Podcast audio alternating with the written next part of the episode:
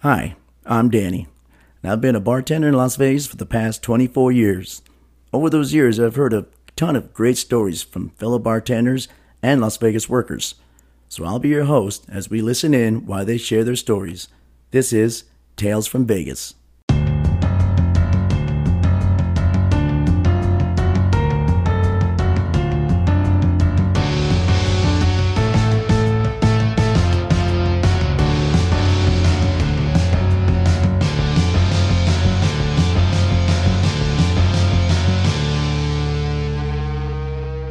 Hey guys, and welcome to another episode of Tales from Vegas. It's a beautiful day outside right now, man. It- It's been great. Right now in, in Vegas, the, the weather's beginning to change a little bit back and forth. I mean, we're kind of getting a little bit of that. It's chilly in the morning, but it's hot in the middle of the day. So, you know, you have to bring your sweater in the morning and then you have to take it off, uh, you know, and, and go like almost shirtless in the middle of the day here.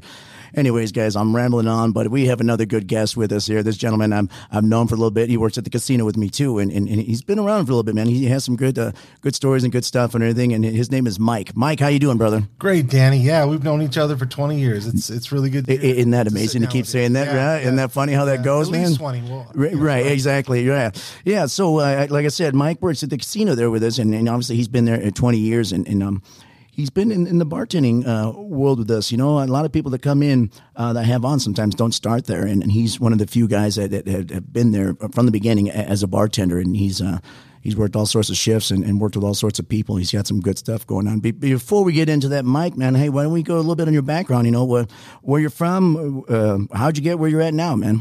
Uh, yeah, thanks, Danny. Uh, originally, I was born in Wyoming. Mm-hmm. Uh, my dad was a truck driver, so uh, the parents moved around a little bit. So I spent some time in Denver. But uh, when I was 18, um, that was right after the like the first Gulf War. Okay. So I was like kind of like what was going on with 9-11 and stuff like that. Like it was really patriotic at that time. Yeah. And I thought, well, I could go join the army. And if I wanted to go to college, I could use that money for college. So that's what I did. Right when I was eighteen, joined Oh, nice. the army. Yeah, Yeah, Uh, was stationed over in Germany for about three years. And it the actual the actual army you joined? yeah, right? Okay, U.S. Army. Okay. okay. Had to do it again. I would have tried Army National Guard, which would have been nice. You'd had a little more freedom. But yeah, I did full time Army. Nice. Okay. Um, First contract was three years. Got out, and uh, like again, my dad was a truck driver, so Mm-hmm. they were living in Las Vegas, and I was like, I'll come give Las Vegas a shot. Yeah.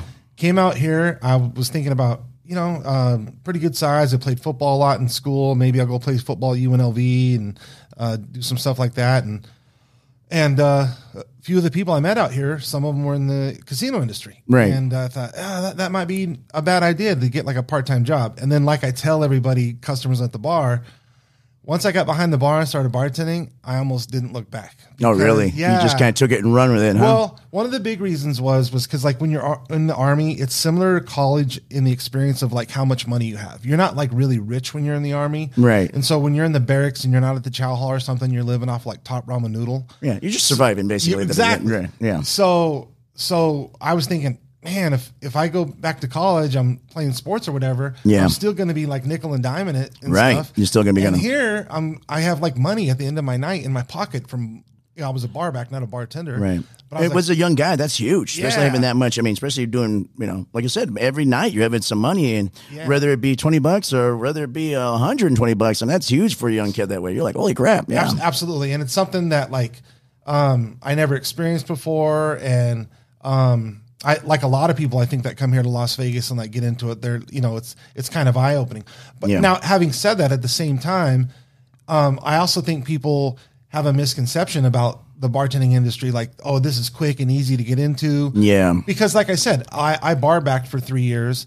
And I'm not saying that everyone has to bar back or bar porter or anything right. like that, but we've all worked graveyard shifts. We've all worked Mm, you have different to bars. claw your way through it, yeah. And you, you know, uh, I mean, granted, there's times we work great bars and great shifts, but the Yeah. economy changes and you, You got get pushed around a bit. Exactly. Yeah. Exactly. But, but I would say, you know, and, and like you're right, you don't have to work. We've had a lot of great bartenders that didn't, you know, you know, great by having to be a bar back or whatever. They just kind of work in, and, and, and those people, I would say, a few far between because then it, it, you have to realize what you're walking into. If you appreciate that, then you're going to be a good bartender. Mm-hmm. Absolutely. If you kind of take it for granted, not that you can't be a good bartender, you're not going to uh, appreciate what you have and what you probably walked into. So us going through being a barback if you are doing the shitty, you know, graveyard shifts, or some people loved it, uh, doing the really slow day shifts or whatever it is, Mm-hmm. it, it, it builds you up and it, and it and it makes you a better overall bartender. Like I said, that's not the only way to do it, Mm-hmm. but usually when you go through that way, that is pretty much a solid bartender. Yeah, absolutely. When you go through that way, it, And- builds you up slowly. I think what helped me with that too was when I first started doing it, I asked a lot of questions and I asked people like, Yeah. "Hey, how do the tips work?" and blah blah blah, how they split them, and Right. and and they would. I was just like, be completely honest with me. Like, if I was a bar porter or something, I'm like, "Is that my tips?" And they're like, "No, no, no, no. That's the bartender's tips. They tip you at the end of their shift." Right. Because someone that's not from Vegas, that's never been in the industry, those kind of things I didn't know. I mean. It might sound funny to like someone who's like a food server in a restaurant that's, Yeah. that's listening to this that lives in Arkansas or something, saying, "Oh, it makes sense. The uh, the food server tips out the busser at the end of the night."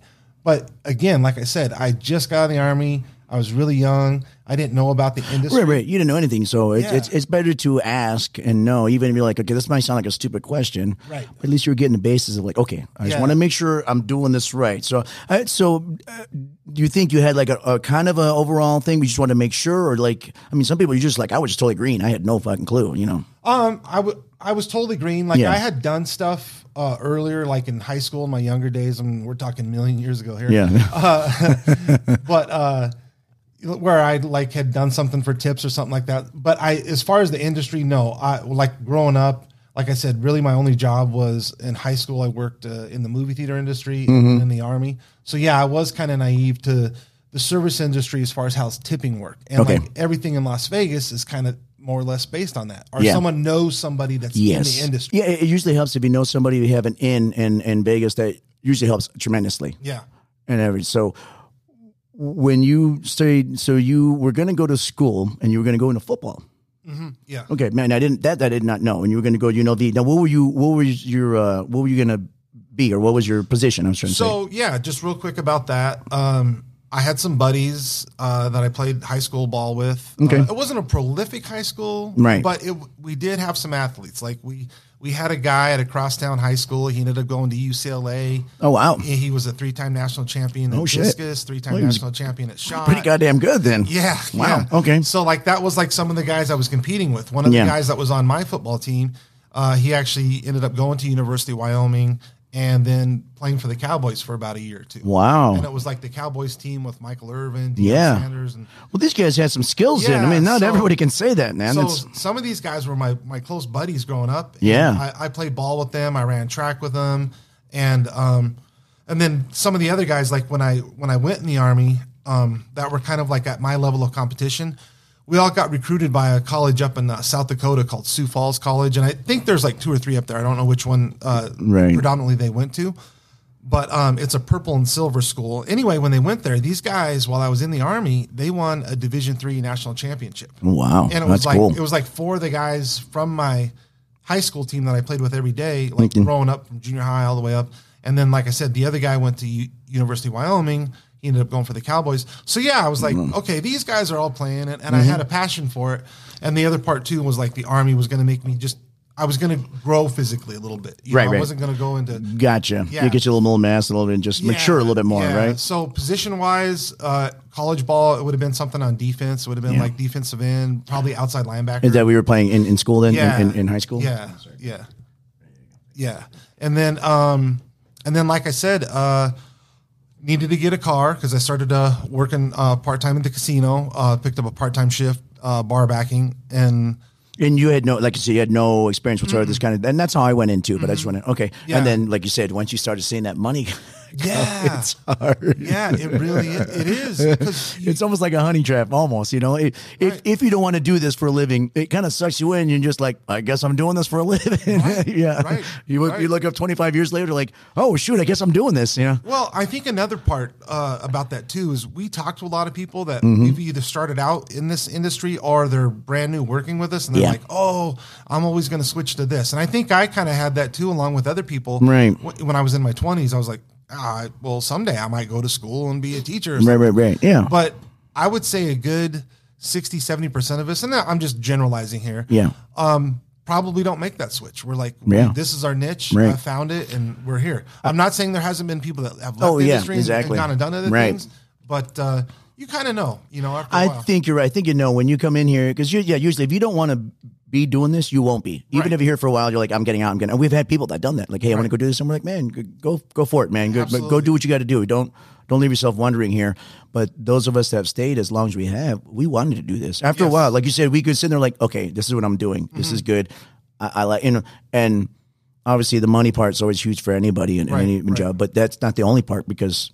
If it's just the money, and as long as we stayed, we wouldn't have stayed this long because you're going to be fucking miserable. absolutely. So we liked it enough. Like, you know, this is good. I, I like the people. I, I, like the work, and, and, and this is great pay. So Well, yeah. and another backup plan because you know, just like I was thinking about the army and Yeah. football and stuff like that. I'm you know always like to have like a backup plan B. Mm-hmm. I always thought like when I started getting into it, I was like, hey, this would be a good gig if I ever need a side job. Yeah. Yeah, You know, you like go. if I'm ever doing something else besides bartending, I don't know, auto mechanic, just hypothetical. Yeah. Then if I ever wanted to fall back and just pick up some hours, maybe I could find a local bar and do that because I have experience. So I always looked at it from uh, that aspect too. That if Yeah. I get some experience under my belt, I can always use this as something Yes. to fall back on Right. if I need to. Right, and, and bartending goes anywhere in the world. You Absolutely. can do it. Yeah, exactly. Right. Absolutely. So w- when you were planning to go to school and all that, what, what was your uh, major going to be, or what were you leaning towards uh, studying? Or, or For me, um, I had some coaches and stuff that mentored me growing up, Mm-hmm. and uh,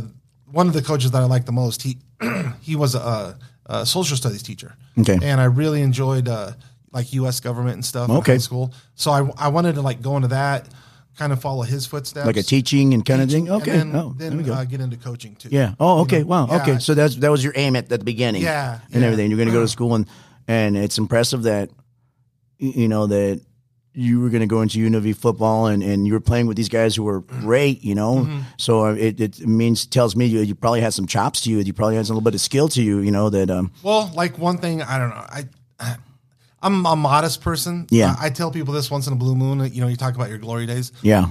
But one of my achievements back then was um, I was a state champ Nice. in a, a sprint relay race. Yeah. and we held the record for like 25, 30 years in our state. Wow. Yeah, And that wa- that was over in uh Uh, in Cheyenne, Wyoming. in Cheyenne, Wyoming. Yeah. Okay. Wow. Well, that's Um, cool. so felt pretty good when we did it. Um, there was a pro baseball player in the '80s that we uh, broke that guy's record. He, uh, he was running for one of the local high schools uh, back in uh, Casper, Wyoming. Yeah. And the coaches were like, "Oh, you guys, when you're running, you guys remind us of that team from the '80s. You Yeah. know, we were running in the '90s. That's but- cool. Yeah, it's a huge boost it, like, cool, yeah. And then uh, I don't know. I, don't.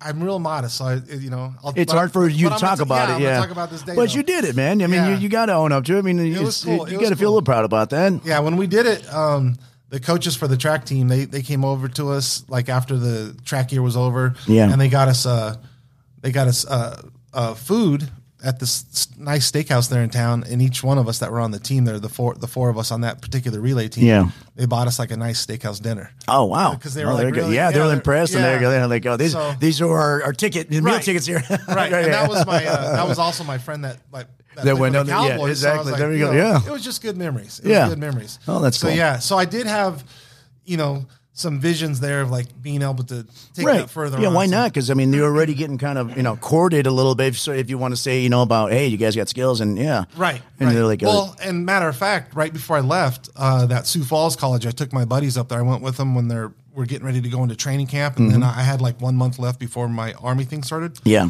So when I went up there with him, the head football coach was really asking me, he's like, "Hey, do you think you could stay?" And I'm Oh, like, really? "I can't. I, I got my commitment. I've already signed the contract." Yeah, yeah. He's like, "Well, maybe when you get out." I'm like, "Okay, I'll think about it." That's and, cool. And it's not that I didn't want to go back to Sioux Falls or whatever. Yeah. It's just I was out here in Las Vegas. You and just got the taste of- yeah, yeah, yeah. And UNLV was close. I was like, maybe I'll play college ball there. But then Yeah. I started bartending and just yeah, yeah, When, yeah. I went say Yeah. when were you at now? Absolutely. That's funny. Absolutely. Yeah, and like I said, you know, coaches are not asking kids that don't have any talent, "Are you going to come back?" You know, they Right, don't do that. They're right. like, "Yeah," they'll be like, "Bye." well, it's funny you say that too, because uh, that particular coach, when he was recruiting some of the guys, like one of the guys that went up to Sioux Falls College, he was a shot put and discus thrower, completely different guy than I mentioned earlier. Yeah. but he saw my races, even though I put my times down on my recruiting sheets. Right, right. Like he saw that race, and he was like, right after that race, he was like, "We need you." Okay. We- like I Yeah. didn't realize you were that fast. we so go. you Yeah. know, we, you know, we, you, you're not committed to anybody, and I'm like, Yeah. oh, okay. And at that point, I was, because that's usually track and field is at the end of your uh, your year in school. So at that point, I was already talking to the army. And I was Mm-hmm. Gotcha. already talking to Okay. them about All like what it would be like, what's basic training Yeah, like, and yeah, stuff like that. okay. And you're also doing this thing in the army where you're doing a military in processing thing, and they have you do these these tests before you go in. Okay. And you have to like. I had to go down to Denver because that's where the military and processing center was at, and they have you do a physical. They have either have you do all Get the whole stuff. thing, yeah, get everything yeah, ready, you get yeah. in to make sure everything checks out. Gotcha. you know? Exactly. Yeah. All right. Yeah. That's cool. And then, so you said uh, in the middle of being in, in the armies, uh, you're, uh, you said your dad had moved down to Vegas, or okay. Mm-hmm. Yeah, yeah. They Now, uh, it, it, had you had known it? Was it like a spur of the moment thing they came, or just kind of they were planning it? kind of kind of on me. Um, I was over in Germany, and uh, I called them probably like once a month, or you know, however long it took. Yeah. just not frequently because obviously that's a lot of money to spend on the phone. Yes, especially back then, the long distance, exactly, yeah. So it would be like a two minute phone call, like, "Hey, how's the family doing?" Blah blah, blah. and uh, mom was saying, "Hey, you know, uh, dad's got a transfer option because they're getting ready to close the terminal here. They're going to do Portland, Oregon, or Las Vegas. Which which one do you think we should move to?" I'm like. I'd like to come and check out Vegas. Yeah, I'm a young guy, yeah, yeah. so you're a young I'd like guy. to check that out. You're like, ooh, Vegas sounds yeah, good. Yeah, Mm. like that's what we were thinking too. And some of his friends from the terminal are moving down there. I'm like, yeah, if you guys want to do Oh, that, that's cool. So you kind of held back up that. idea. isn't that And then- funny? yeah. Then a few few months later, when I called them, they're like, yeah, we, we picked Vegas out of the two terminals. Nice. And you're like, yes. Yes, Like, right. like, yeah, exactly. So Right, because when I'm moving here, I'm not. Or at that point, I'm not thinking of bartending. I'm like, I'm gonna check out the club. Yeah, you're gonna go strip. gambling. He's Yeah, yeah, trip, and that's right. Yeah, exactly. Yeah. Oh, that's funny. Yeah, That's and it was like that too. When I first got here, the lights of this city, I was just blown away. Like 'cause I could have not, man. Yeah. I could have not do that to you. You Yeah. know, it, it, it, it- this place is made to do that for you. You know, yeah. And it's just like, wow. First place I was taken to was the Stratosphere. Went down there and just and what year was this when you when you finally? uh, got 95, 96. okay, 95, 96, Yeah. Yeah. And then so you went down to the stratosphere, and and that's the big. Uh, it, it reminds you of the the big space needle in Seattle. That's what the stratosphere is. It's, it's a lot bigger though. That thing is. Huge. And so Yeah. you went down Yeah. there and. and Yeah, just I hadn't seen things like that, and I just Yeah. I couldn't believe how big the strip was. I couldn't Right. believe how many lights there were down there. yeah, it's amazing the And fir- just- first time you go through. Oh yeah. Yeah. and and that's back then and it's even like three times as more now i mean it? it is just really so anybody who hasn't been out to vegas in the past 20 years you come here you're going to be shocked it's just it's totally different Absolutely. and it's totally like 10,000 more lights you know it, it, just it, it blows you away in a good way 100%. yeah and you go down there and Like- it's a it's an adult Disneyland, basically. It is. everything you want and and, and and ask for down there. You basically can get down there, basically. Yeah. So so yeah, so that's kind of cool to hear when you know, especially coming in at, at that age. I mean, you were like you're ready to hit the ground running over here, Mm-hmm. Sure. right? Yeah, let's go do this. Let's go Yeah, do this. yeah. Go do this. now, were you uh, when you first came in? Were you with uh, any kind of friends or anything, or just kind of by yourself when you were kind of exploring? Or uh, Oh, just kind of by myself. Right. Um, I had some good neighbors uh, that were they were only a few years older than me, and they worked down on the strip. I want to say Okay. one of the people was at Treasure Island. I don't know if they still have that pirate ship going down there, but they I had a- don't remember. Okay, so they had a pirate ship going down there. Yeah. Pirate show. Pirate ship show, yeah. and they It was were a good working show. on that and Yeah. stuff. And then then uh, had some other people on the street. They were bar- one of them was a bartender too, and the other one was a school teacher. Yeah. I'm like, oh, one of you's a school teacher, one of you's a bartender. What that's do you think? interesting. and uh, the bartenders just they were just cool. They're just like, yeah, Yeah. you know, you can get into this. It's a, it's an easy job, which I think they downplayed it a little bit, Right, right, yeah. so much fun with it because there's some there's a lot of things about this job. It can be fun, but it's work. it, it's definitely not easy. Right, It's definitely not easy, Maybe yeah. maybe he, maybe I'm just remembering it that way. Maybe Right, he right, said right. it was fun or whatever. Yeah. but yeah, like uh, there's work to do. Yeah, There's- yeah, that's- exactly, that- yeah. that's one thing that's no joke about bartending. Eh, You're right, and sometimes you look at the bartender, you think like, "Look at him, man! He's having such a good time, and it looks so simple." And all he's doing is, you know, we're depending what your bar. He's just flipping bottles and pouring drinks and talking Right. to girls. Like, oh no, there's a lot more into that Right, stuff. Yeah. right. At the back of that mind, that guy's like, "God damn it, I'm almost out of limes. Where the hell's the fucking bar back? I'm running out of Bud Light and shit. Like, oh man, I got one more bottle left of Tito's. Holy crap, I'm gonna run out of this in the next five minutes. That's what's running through his head right at that Yep. moment while he's smiling and he's pouring, and you know, especially at a busy bar, which you know we've Mm-hmm. all worked. Sorry, and um. So yeah, it, it can be misleading and thinking like, man, look at this dude. He's having the time of his life. It's- it- no, it's good to hear you say that. Yeah, because, exactly. Like I'm behind the bar, and when I'm thinking that stuff, Yeah. I'm like I'm overthinking. Stop yeah, yeah, yeah, thinking. yeah. Right, exactly. well, I mean, we're there to help everybody sitting around the bar relax and enjoy themselves. Mm-hmm. So obviously we got to keep stuff in our mind, and you got to keep like, okay, uh, I'm serving this person, I'm talking to him, and and and, and you're engaging, but thinking like, okay, I know these people behind me have been waiting for a few minutes, so I want to make sure I don't want to cut these people off that I love a lot, you know, too much, get them, and then the waitress I know she just got up there and she's already staring at me, so I got to get this guy. Hopefully it's just a beer and not a pina colada because that's going to take a lot. I know. Okay, no, well, And that's how your mind's going. Your mind's just exactly racing. Yeah. Uh, I'm going to make an analogy here to football because Yeah. I played. I Oh, there you go. Yeah, yeah. But honestly, one thing that uh, playing sports, being a linebacker, helped me. Like when you're playing linebacker, especially in sports and Mm. Yeah. football, particularly, and a- anybody that's out there that's played football before is going to know what I'm talking about, especially Yeah. when it comes to the to the terminology of linebacker. Yeah. coaches are always telling you all the way through school, all the way through college, pros, keep your head on a swivel with Yes. the linebackers, and that's what you got to do to bartend. that is a great You've analogy. You got to keep Yeah. your head on a swivel because, like you said, you've got those two people behind you, Yeah. Mm-hmm. or you've got the cocktail waitress over in the well. So as I'm talking to people, I'm also doing the glancing Yeah, left yeah. and right just That's to funny. see if You got like, those Mike Singletary eyes on the bar. You're looking yeah, around yeah, like, what's yeah. going But it makes you a better bartender. No, you're right. I've never thought about it, but they, you know, No, I know. linebackers are excellent bartenders because No. they have to be basically. No, it's funny though because like I'll do that and I'm like, if the bar is getting busy, that thought will just pop in my head, and Mm-hmm. Yeah. I've never vocalized what I said to you, Yeah. like to anybody, Yeah. because it's just something that comes automatic to me. Yeah. But I'm thinking like, this is something I learned like 30, 40 Yeah. years ago playing football, right, and it helped know? it helped get, a foundation of, of, of what you should do. Right, Your head right. on a swivel. That's perfect. Because we'll be talking to people and carrying on a conversation and still be like looking over at someone and being like, oh, okay, that guy needs a Tito's and soda when I come Right, back. right, and right, the guy exactly. behind me needs a Bud Light. Yeah, and that's yeah. the two things I'm going to do next. Yeah, that's your next exactly. Yeah, exactly. Right. Mm-hmm. And like I said, you you you're talking to them and you don't want to just you try not to just cut them off short. and know, every once in a while, you, you have to like, I'm sorry, I'll, I'll be right back. you Right, know, right, right, right. And most of all, sometimes, like I said, and, and it's not up to our guests to to do that. It's us, you know. Uh, but a lot of times, a lot of good guests who know they'll look and like, oh, you have somebody over there. I'm like, thank you. You know, Those and- yeah. guests are, are cool too. Yeah, uh, speaking exactly. about that part. Yeah. Uh, especially if you're working uh, at a bar where it's a rounded shaped bar Yeah. or there's something that's behind you as opposed to just where it's Right. kind of straight like or something like that. Yeah. Those kind of guests can help you a lot because they're like, "Hey, you just had a guy walk up in the corner. Yeah, Thank, "Thank you." I'm Yeah, yeah, Thank you yeah, so yeah, much. Like yeah. you helped me out. Right. Yeah. You know? Exactly. So, So, yeah. Exactly. So that's a good uh, bonus Sure. then. But uh, yeah, I, I like that uh, linebacker analogy. That's good. Yeah. That's fun. no, it's fun. just it's not something I would like tell somebody like, "Hey, no, but it work, fits out perfectly. But yeah, That's because and the, one of the reasons why they're teaching you that in football is because uh, at that position you're a tackling person, you're tackling people.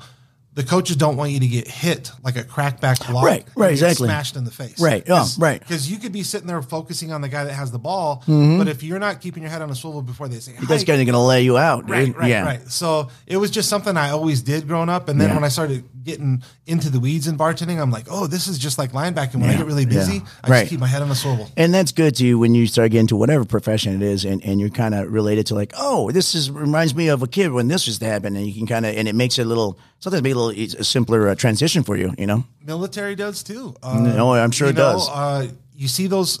Uh, I don't know if they run the commercials like this today, but when I was a kid, they had the commercials where there was like a guy in his camouflage uniform. He was in on a helicopter with a gun and M16. And he's walking off the helicopter, and then he's in the business suit. Mm-hmm. Oh, well, yeah. how you and me can relate to it is you come to work in your uniform every day. You come Yep. to work in your black pants. You come Yep. Mm-hmm. to work with your belt on. You come to work with your black black shoes. You come to work with your black socks. Yeah. You know, like that's just something that they drilled into you in the military. Right. Those same kind of things. You know, you always had to have to have your belt on with your Mm-hmm. with your camouflage pants. You always have to have your military socks on with Right. your You got to be a certain look. You got to be a certain way. Yeah, so uh, just that repetitiveness, you know. I mean, people can call it discipline, but it's just that repetitiveness that you're doing it every day. You have to wake up every day and, Yeah. and groom yourself and stuff like that. So yeah, it, I uh, that kind of goes through my head sometimes too when I'm bartending. I'm like, well, when I was in the military, they taught me those good techniques to to be on time every day. Yeah. it's just like any job: be on time every day, show up to work every day. Be in your uniform. Be groomed. Yeah. yeah. You're right about that. You know, yeah. like those And things. right. Yeah. And that, and that's important for mm-hmm. especially as a young man. I'm not even saying man, just young person, man, woman, whatever, to mm-hmm. get that down because and you don't think about it. You know, it, it's you don't get that from every place. You know, I started out as a, a pizza place was my, one of my first places I got, and mm-hmm.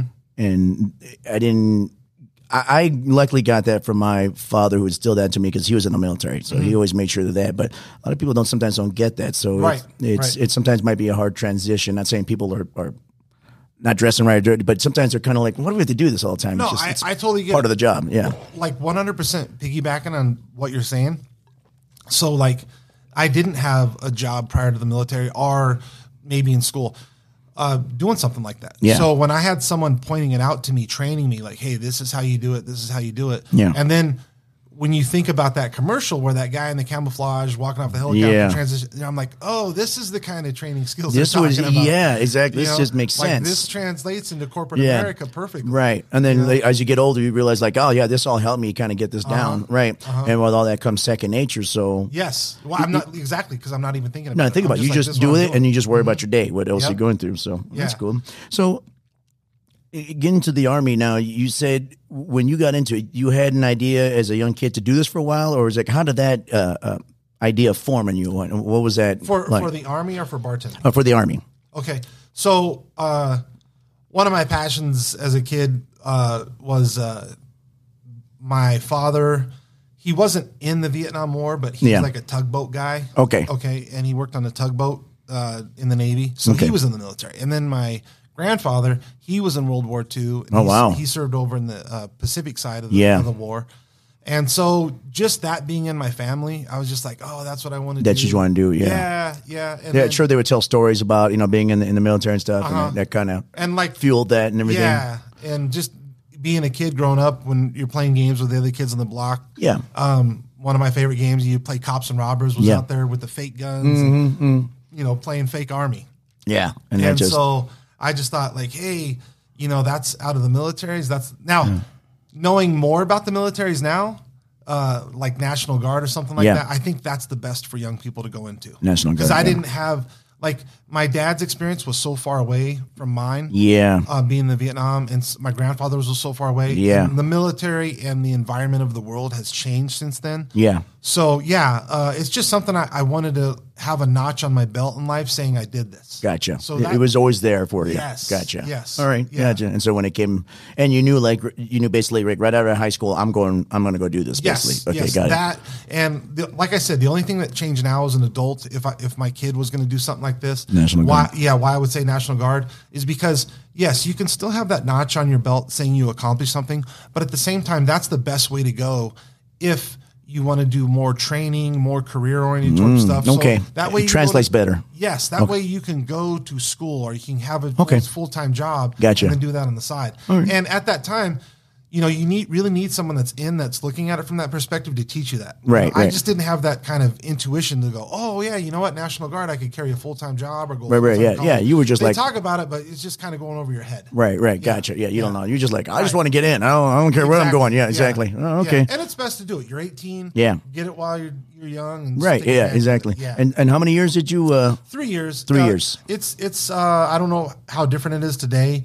They have you uh, sign contracts uh, for a certain amount of years. Mm-hmm. The I was what was called a light wheel vehicle mechanic, which is basically a guy at Midas that changes like spark plugs and glow plugs and Okay. You know, um, it was just kind of something I wanted to do as far as that. The other position that they hired me, probably because of my height, because I'm around six feet tall, is they offered me military police, but that contract was five years. Oh, and you're like, you want to. Well, the five year part was this.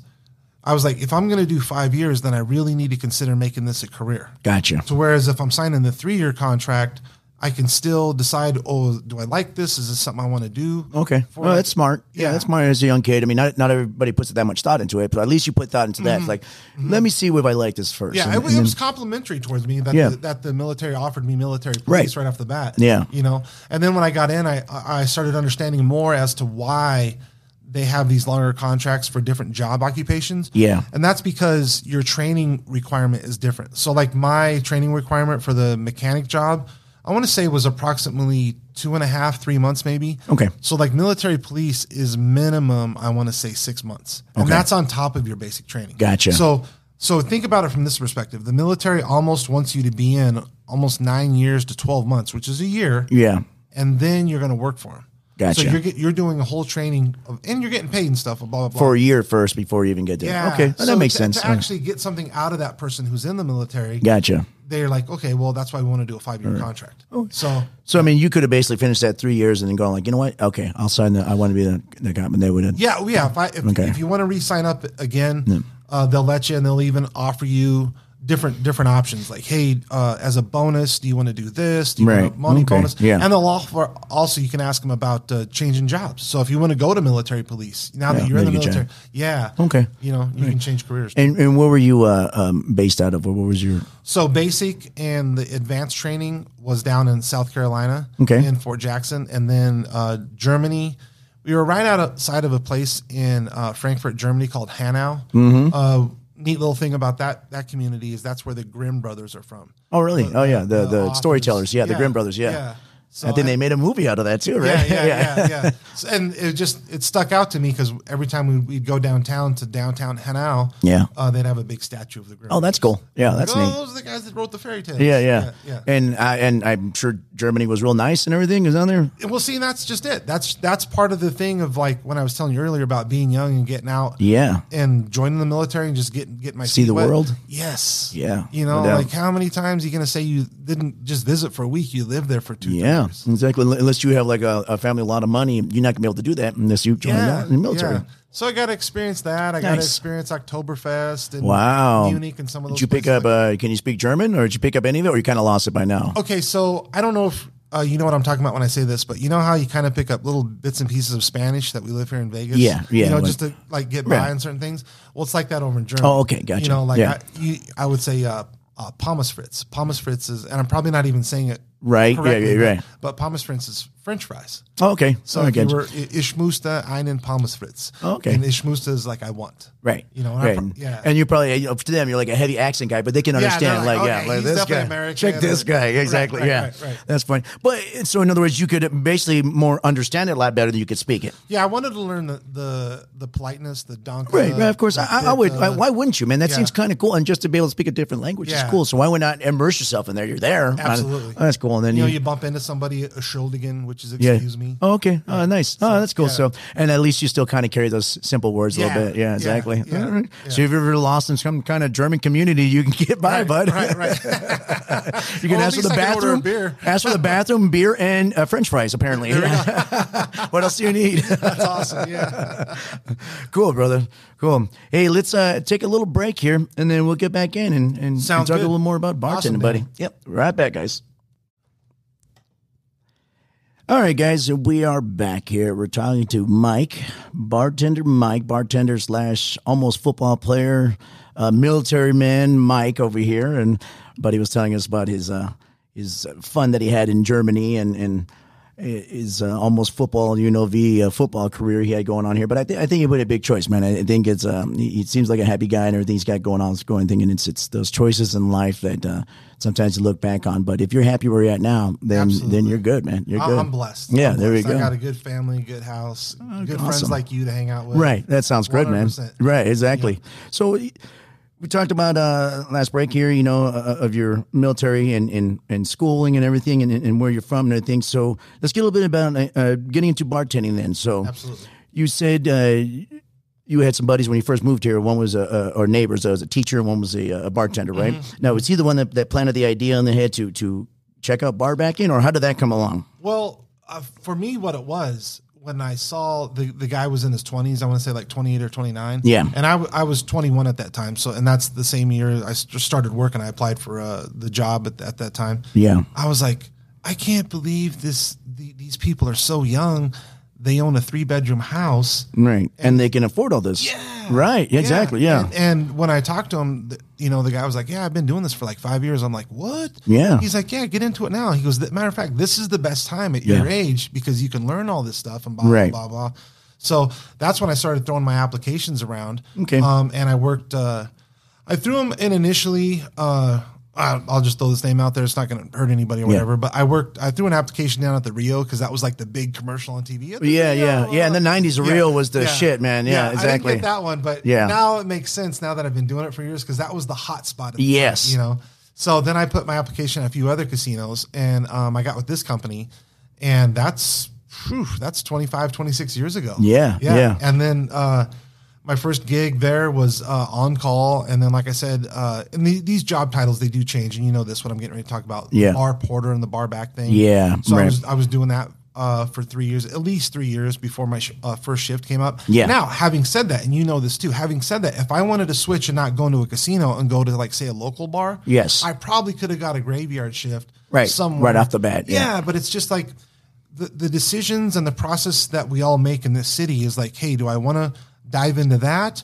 Or do I want to dive into stay in the casino where I'm getting the health benefits? Right. I've got security if something gets out of hand at the bar. Right, right, right, You know, right. because we we talk about that to other mm-hmm. local bartenders. Who Oh, yeah, all the friends time. Yeah. You know about which one and which. And we brought up on I brought up on the show before about the pros and cons of each. Yeah. So it was a it was a decision making process even back then. Like, hey, do I stick doing this in the casino or do I go to a local bar, whatever? Because you're you're always like thinking ahead and stuff. yes, And then um, I want to say probably about three or four years, they did some expansion. They opened up a new bar, so I was able at the very end of that, the tail end of it, to get a hold of a bartender shift on Graveyard. Okay. you know, and like I said, it would be no different. Like if I would have left and right, like went to a local bar, they're not gonna. If I don't have any experience or I've only been doing it for three years, Yeah. they're not gonna stick me in the hottest spot. no, no, exactly, yeah, right, You know, yeah. they're And gonna fit me in where they can fit me in. especially the other people that have been there a little bit and, and put their time in. And, and as a young guy, at first you're thinking like, man, that's a bunch of bullshit. But then when Yeah. you put your time in, it, it makes sense. You Yes, know? yes. And so, and I, and we get that a lot of times. The young people come in and like, uh,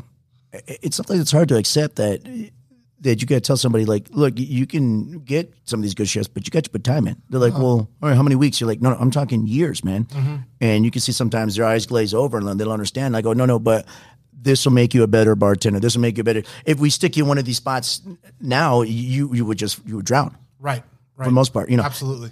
maybe one person out of you know fifty could probably survive. But if I just stuck you in, you know, with no, especially no experience and stuff, then you're not gonna do it. But right, it, it's it's funny how when you're that young, at first you're kind of like, uh, but all the choices you have, like you said, I mean, you can go to the local bar, you can stay where you're at, you can even you. I'll even throw it a third one. You can even do the banquet routes. Yes, that's yeah. And there's a there's a bunch of uh, stuff. Restaurant So bartending. restaurant bartending, you know, there's a bunch of stuff doing. And I think we, we like you with me, I, I thought about the benefits stuff. When you casino, it's a, it's a little more for the most part consistent. Once you get a shift, yes. a little more steady. Where you know at the very beginning, the local bars. Uh, you could do really well right off the bat. I mean, you could just start making good money uh, and altogether. Uh, banquets is kind of like we are now, from my understanding. You got to wait and you got to build your time up and all this stuff. So it, it's just funny the choices you have and then what you stick with. And, and obviously, you know, if we're still here, we, we made the right choice for ourselves. But uh, yeah, it, it's a lot of choices going. As for anything, I guess anybody, any young man looking to any kind of job or young woman, whatever, and there's lot, so many choices. And Well, the banquets is a big one. Unless like you're a day one person at that uh, facility, yes, you got to put your time in. But yeah, if you get if you get in there and you have high seniority after like say 10, 15 years, that banquet job is nice. Huge. It's real nice. It's huge, You know, right. But they're just not going to hand those out. No, you know, no, you know, yeah, you gotta wait your turn. competing for that. Right. Yes, you got to wait yeah. Mm-hmm. your turn. You got to put your time in, and and like again, as, as a young guy, sometimes you don't understand that. You're like, well, I'm so much better than that guy, and a lot of times, unfortunately. It, sometimes they're right, you know, Right. not all the times, you know. Sometimes, sometimes they don't see what the older, you know, or the more experienced guys doing. It may look easy, it might Right. look like he's doing nothing, but he's doing a lot, man. You know, like we Absolutely. talk about, you know, they they make it look easy sometimes, and then the young guy's like, "Oh, I can run circles around that guy." I'm like, "Can you really?" You Yeah, know, right, right, right, Can you? And Well, so, and then not not only can can you run circles around that guy or girl, but what did that person have to do to get to that point? Like Right. how many how many years and how many of ice did they have to do? How many uh, literally blood, sweat, and tears that they had to put exactly they had to carry, and how, many, people, fights did yeah. they have to resolve at the bar? Exactly. How You much, you know, difficult situations they had to go through and stuff. Right. So, you know, it's funny. A lot of times it's not always about, um, it, it's how to handle situations that they've learned and experienced. And Yeah. sometimes some of us get a little slowed down a little bit and stuff. We're not putting away or, you know, we're not moving as fast as we used to, but we, you know, we're, we're expending our energy in the right areas is what we do. You're like, Yeah. I'm not going to worry about running around there, man. It, it's, you know, whatever. you know. Yeah. But, uh, okay. So that's funny. So you, made the decision to stay, you know, not go to the local spot, which is a in big decision. casino, yeah. It really is. I mean, because there's so many places and choices out here for you to go to, but you recognize earlier on, you know, I guess kind of like all of us here in the casino did that I'm going to stay in this part spot. You know, it's going to take some years, but I could see the end. I could see the people at the bars working and and and, and what they go through, and you've worked with them a little bit, and like I guess I like where they're at. And I guess what I made the decision, and maybe you don't verbalize it to yourself, but that's what you do. So you go in, so you go into bar backing then. Now, did you start as a bar back or did you start as a bar porter? Uh, and see, this is where the industry's changed a little bit, just Right. with the job. Yeah, the time, right. Um, I went in as a bar back, um, because basically what it was back then is I wanted to have experience like learning the drinks. Right. And the the industry's kind of changed now, and I'll explain this to people that aren't used to bartending. So back in the day, if you was a bar porter, all you did is you just went to the warehouse and you got beer and supplies. That's it. You very rarely came to the front bar. Okay. Because what those guys did back then is they would go to the warehouse and we would have supply rooms in the front of the casino, and all day job all day long, their job was distributing that stuff to those Kind of like a liquor runner, basically. yeah. Okay. Now the bar back, they did the combo. They did the mixed drinks, Mm-hmm. made the drinks at the bar. But their job was to leave the bar, not to go to the warehouse, but to go to these storage areas and then pick up the liquor or pick up the supplies and bring it to the bar. Eh, okay. And so now they've kind of hybrided, high, make those jobs kind of a hybrid job. Yeah. To where that person, instead of just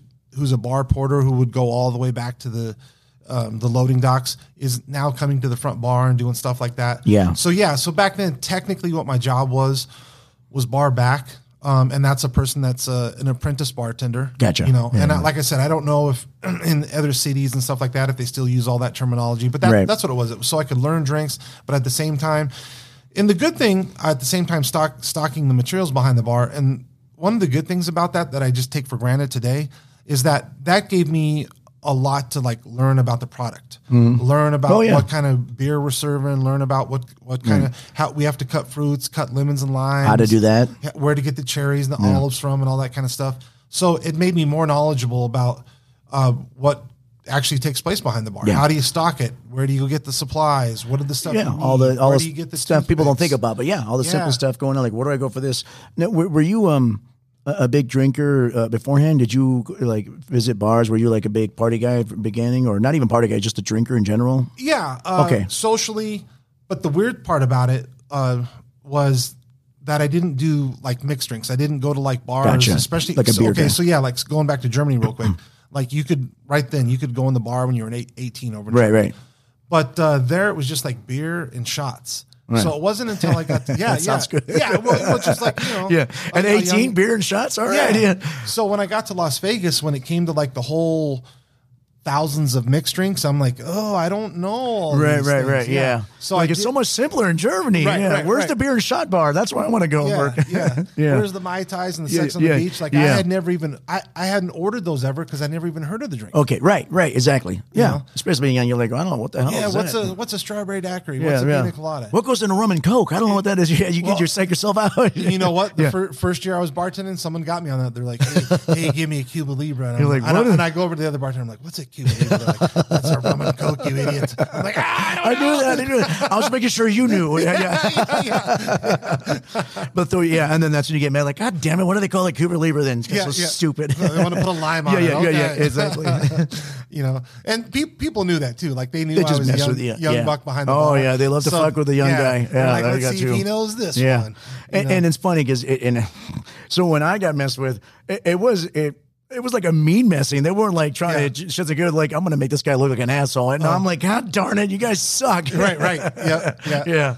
yeah. And that, well, and that's uh, just another good idea, like what you're talking about. That happens a lot too in, in bartending. You know, just kind of the jokes that people play with you at Yeah. the bar. And Oh, you play yeah. with them. Yeah. You know that that's a, that's a fun part of it. Just that social aspect of So it. yeah, so bringing that up, so we know we have the young um, bar porters, bar backs, which is like a bar apprentice, and a Mm-hmm. good thing to do, like especially a new guy that comes in, that the bartenders will do. The new guys is, you know, the um, those guys have to always change out. Like if our soda guns go out, you know, you know they have to go change out the syrup for the Pepsi or the cranberries Yeah. and stuff like that. They have to go, and you have to learn to do that, and they have to change out. Like if uh, over in Vegas, we have these Good things called liquor guns, point. and they have to replenish that too. So it's basically it's a big room and it has liquor face down going into the buttons on the bar. It's like a little digital gun. You push a button and then liquor comes out a, certain amount, you know, because the, the casinos are, are corporate place and that's what, what the, the bar porters do now. And so a funny thing for us bartenders to, or even even some of the older uh, bar porters or bar barks or whatever, will do to the new guys. They'll go like, "Hey, you know our uh, club soda's out in the gun down there. Can you go please change it out?" So if you don't know, the club soda is just basically the so the water going in that gets uh, carbonated. It's club soda. There's no syrup to it. It's just it, it's a water line basically.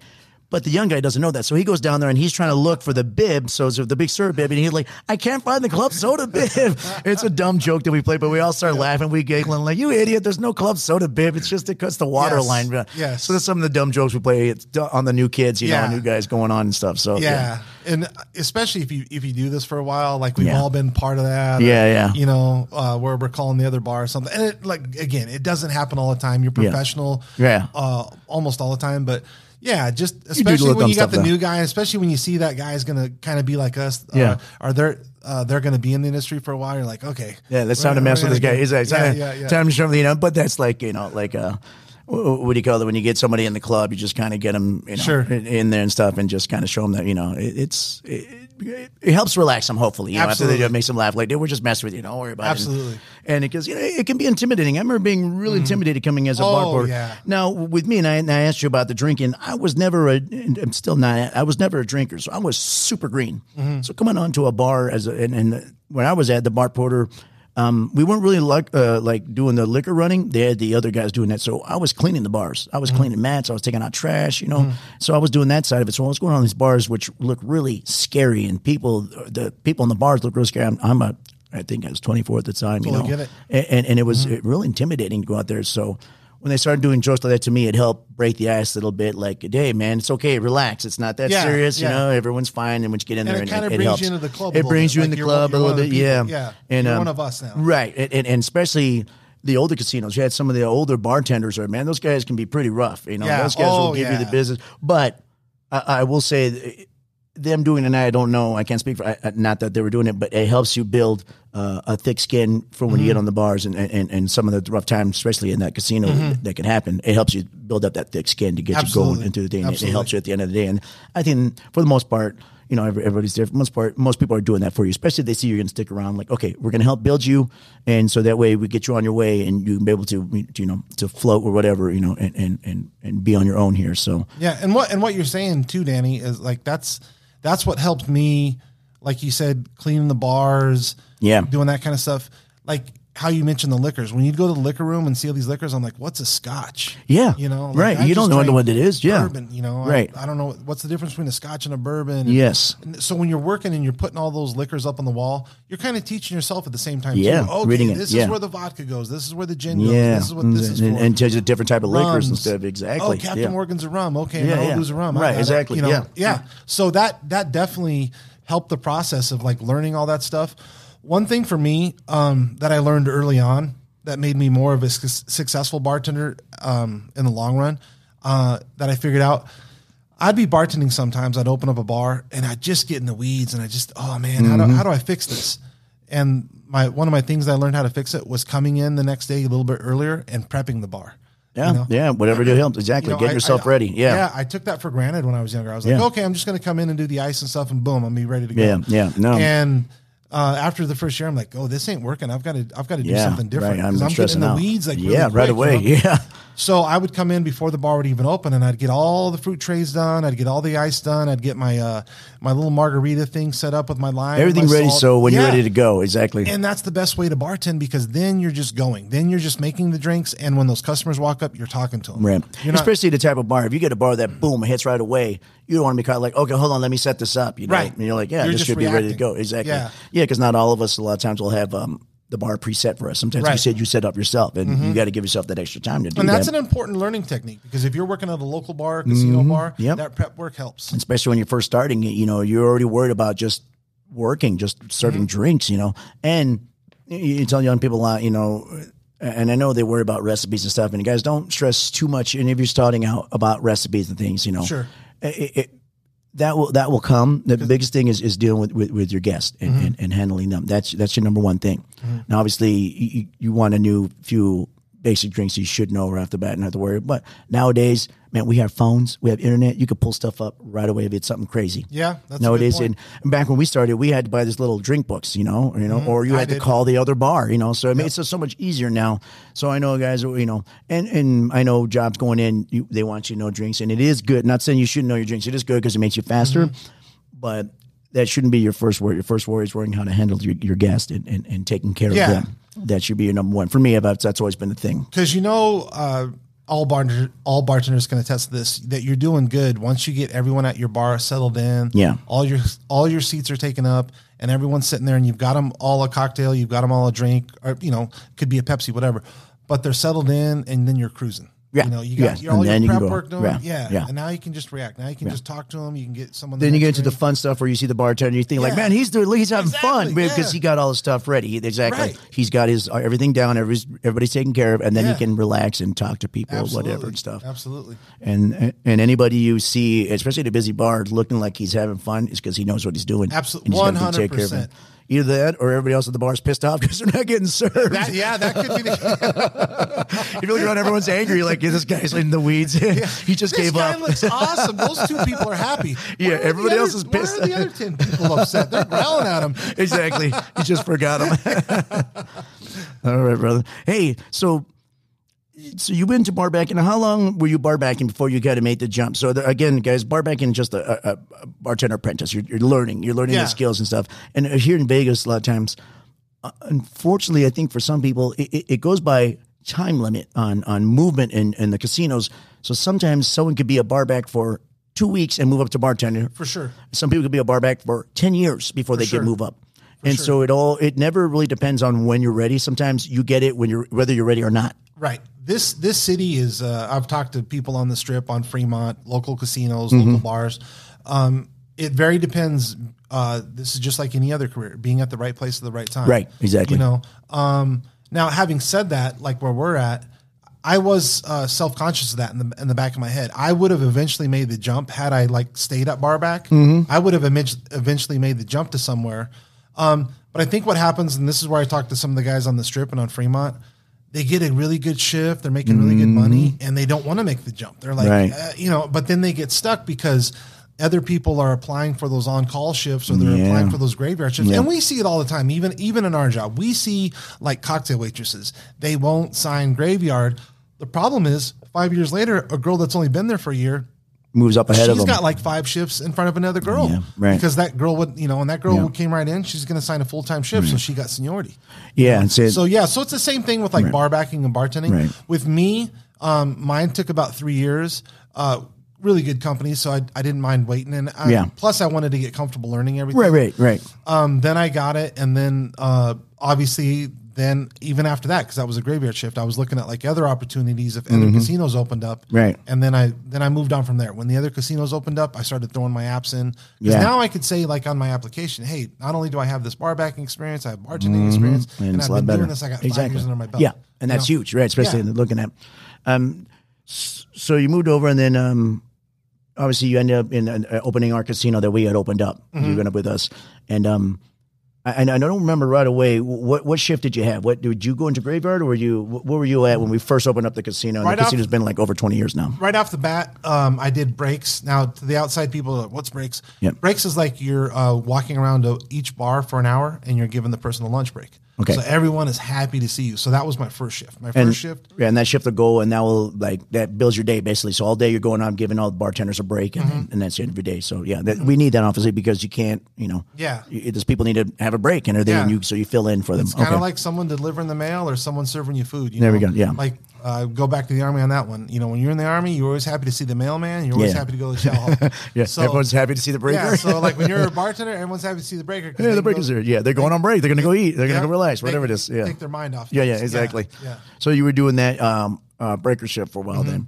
and was that on day shift or swing shift? uh, swing shift. Okay. And then just with that and just with the economy and everything over the past 20 years, I would just do different shifts. I would Okay. do break shift. If we did a rebid, I would go to uh, swing shift something. Yeah, right. Uh, if we did a rebid, I've done graveyard before there. Let's end on on, on graveyard because I know we did a stint. So when I was uh, working the the Irish bar, and that was like seven years, you you were stuck in graveyard. Mm-hmm. Right, and at right. the the bar, the sports book, I guess we call that the sports bar. The, bar in the sports book area, you were because that's open twenty four hours. Right. You were there for seven years, Yeah, I, I want to say at least. Yeah. at least seven years, Yeah. right? Now I I know not knowing that nobody knew with that shift. Usually within a casino, within like two or three years, there's always usually like a rebid for the most part. Right, It right. could stretch up to like five years, whatever, in more casinos. And at the, as far as I know, I'm, I'm not exact, but it, the my experience is every few years, at least three years on average, I would say. Yeah, I'm just, yeah. Like I, and I can't speak for every casino, but for our, so this time it we didn't do anything for like it was Yeah. like seven years. That was the only thing unexpected about it Right. because up to that rebid, I think I had done already two of them at Right. the casino. Yeah. So it wasn't. It was. It was like whoa, that was. So I could definitely say by the end by the end of that shift when that rebid happened after that seven year stint. Yeah. I I was saying on the last year or two, I was like. I'm surprised they haven't done a rebid yet. Like, And I'm pretty sure, like, I gotta get off this, right, yeah, yeah, yeah. So I, I think after that rebid, I probably went back to breaks. Yeah. But there was at one point where I even took a day shift when we did another rebid, just Yeah, yeah. just, just to change your pace. Just Yeah. wanted to try it. Yeah. And and yeah. Anyway, And how was uh, how was graveyard? So graveyard's always a, a special. I mean, any any job running the graveyard is, is always fun, but you know, working in a casino in, in Vegas is always a little different. So how, how was that for you? I mean, was that a you look up? I mean, obviously the timing is probably not great. I don't know. Maybe it was for you. People, some people like it. well, I got a little a bright eye and uh, bright idea in my eye here. Yeah. You probably saw, saw it sparkle up here. Yeah. Because I got actually got a good bartending story on this. So, Yes, all right. Um, I'm glad. You know, I'm not glad you mentioned it or whatever. I'm just thinking. You know what? This is a cool bartending story that people don't hear outside the bar. Yeah. So, uh, graveyard. Here's one of my graveyard stories. All right. So there's this nightclub going, and they got this rock band over over in the uh, thing over there, and they always brought in a lot of like people that loved the. It was like a glam band from the '80s. Yeah. And they always brought in a lot of like hot looking people dressed up to the nine and stuff Right. like that. Oh, okay. Yeah. I remember this, these guys. Yeah. It was a You know what I'm big. Yeah. about? Exactly. The stage bar. Yeah. I know exactly. Right. These guys. So are, when they it was a big band. They turned out to be a pretty big band too. Absolutely. Yeah. When, when that when that lounge broke, when that bar shut down, Yeah. they would come and cultivate over the sports Hang bar. out your Remember? bar. Yeah, yeah, So we'd get them all. So one night I'm working with one of the guys, and uh, he he looks over at me. He goes, "Hey, uh, check out that girl in the latex dress." And I and I just glanced over at her. I saw her when she first walked up to the bar. She was smoking. I was like, "Okay, Yeah. yeah, you know, Yeah, I, yeah, I, saw right. her." Yeah. And he goes, "No, no, look at her." I'm like, "I don't want to stare at her." You know, like I get it that she's like wearing the skin tight dress. Right. He's like, no, no, and he he just just the way his voice changed. He's like, no, no, look at her. I'm like, okay, because he said it in a different way. Like, Right. I need to check this out. I'm like, okay. So now I'm staring at her, which I'm like, I don't want to be googling or anything. Right, right. And I'm and I'm looking at her, and I'm like, what? And he goes, exactly. I'm like, and my jaw just dropped. She wasn't wearing anything. She had spray painted a latex Oh, dress on her body. It was unbelievable. That'd have been pretty good because you thought it was just a really tight dress and, and Right, uh, because know, like, well, they have like I don't know how she did it. If it was this, if if someone had to paint it painted on, but it was this rubber like rubbery latex dress that you would see like a, a girl in a nightclub yeah, wearing like super tight. Yeah, but there was nothing. It was just nothing. yes. okay. Wait, so from head to toe, nothing, or just kind of like, Well, or, she had the high heels on. Okay, okay. And uh, You can't spray paint those on. Yeah, as you're like as you're like staring at the body parts and stuff, you're like, Yeah. well, how did they do that? You could see where they put like a little patch over Yeah. the private part areas. okay, But then, But that was it. It, it had to be like an artist or something too, because it would be like these. The best way to describe it would be like looking at these uh, swimsuit Sports Illustrated models. Yeah. But even better because in those ones they're doing it with just like it looks like an airbrush. This one was actually like a latex rubber paint, something. like that. gotcha. Oh know? wow, that's weird. Yeah, So, she was wearing.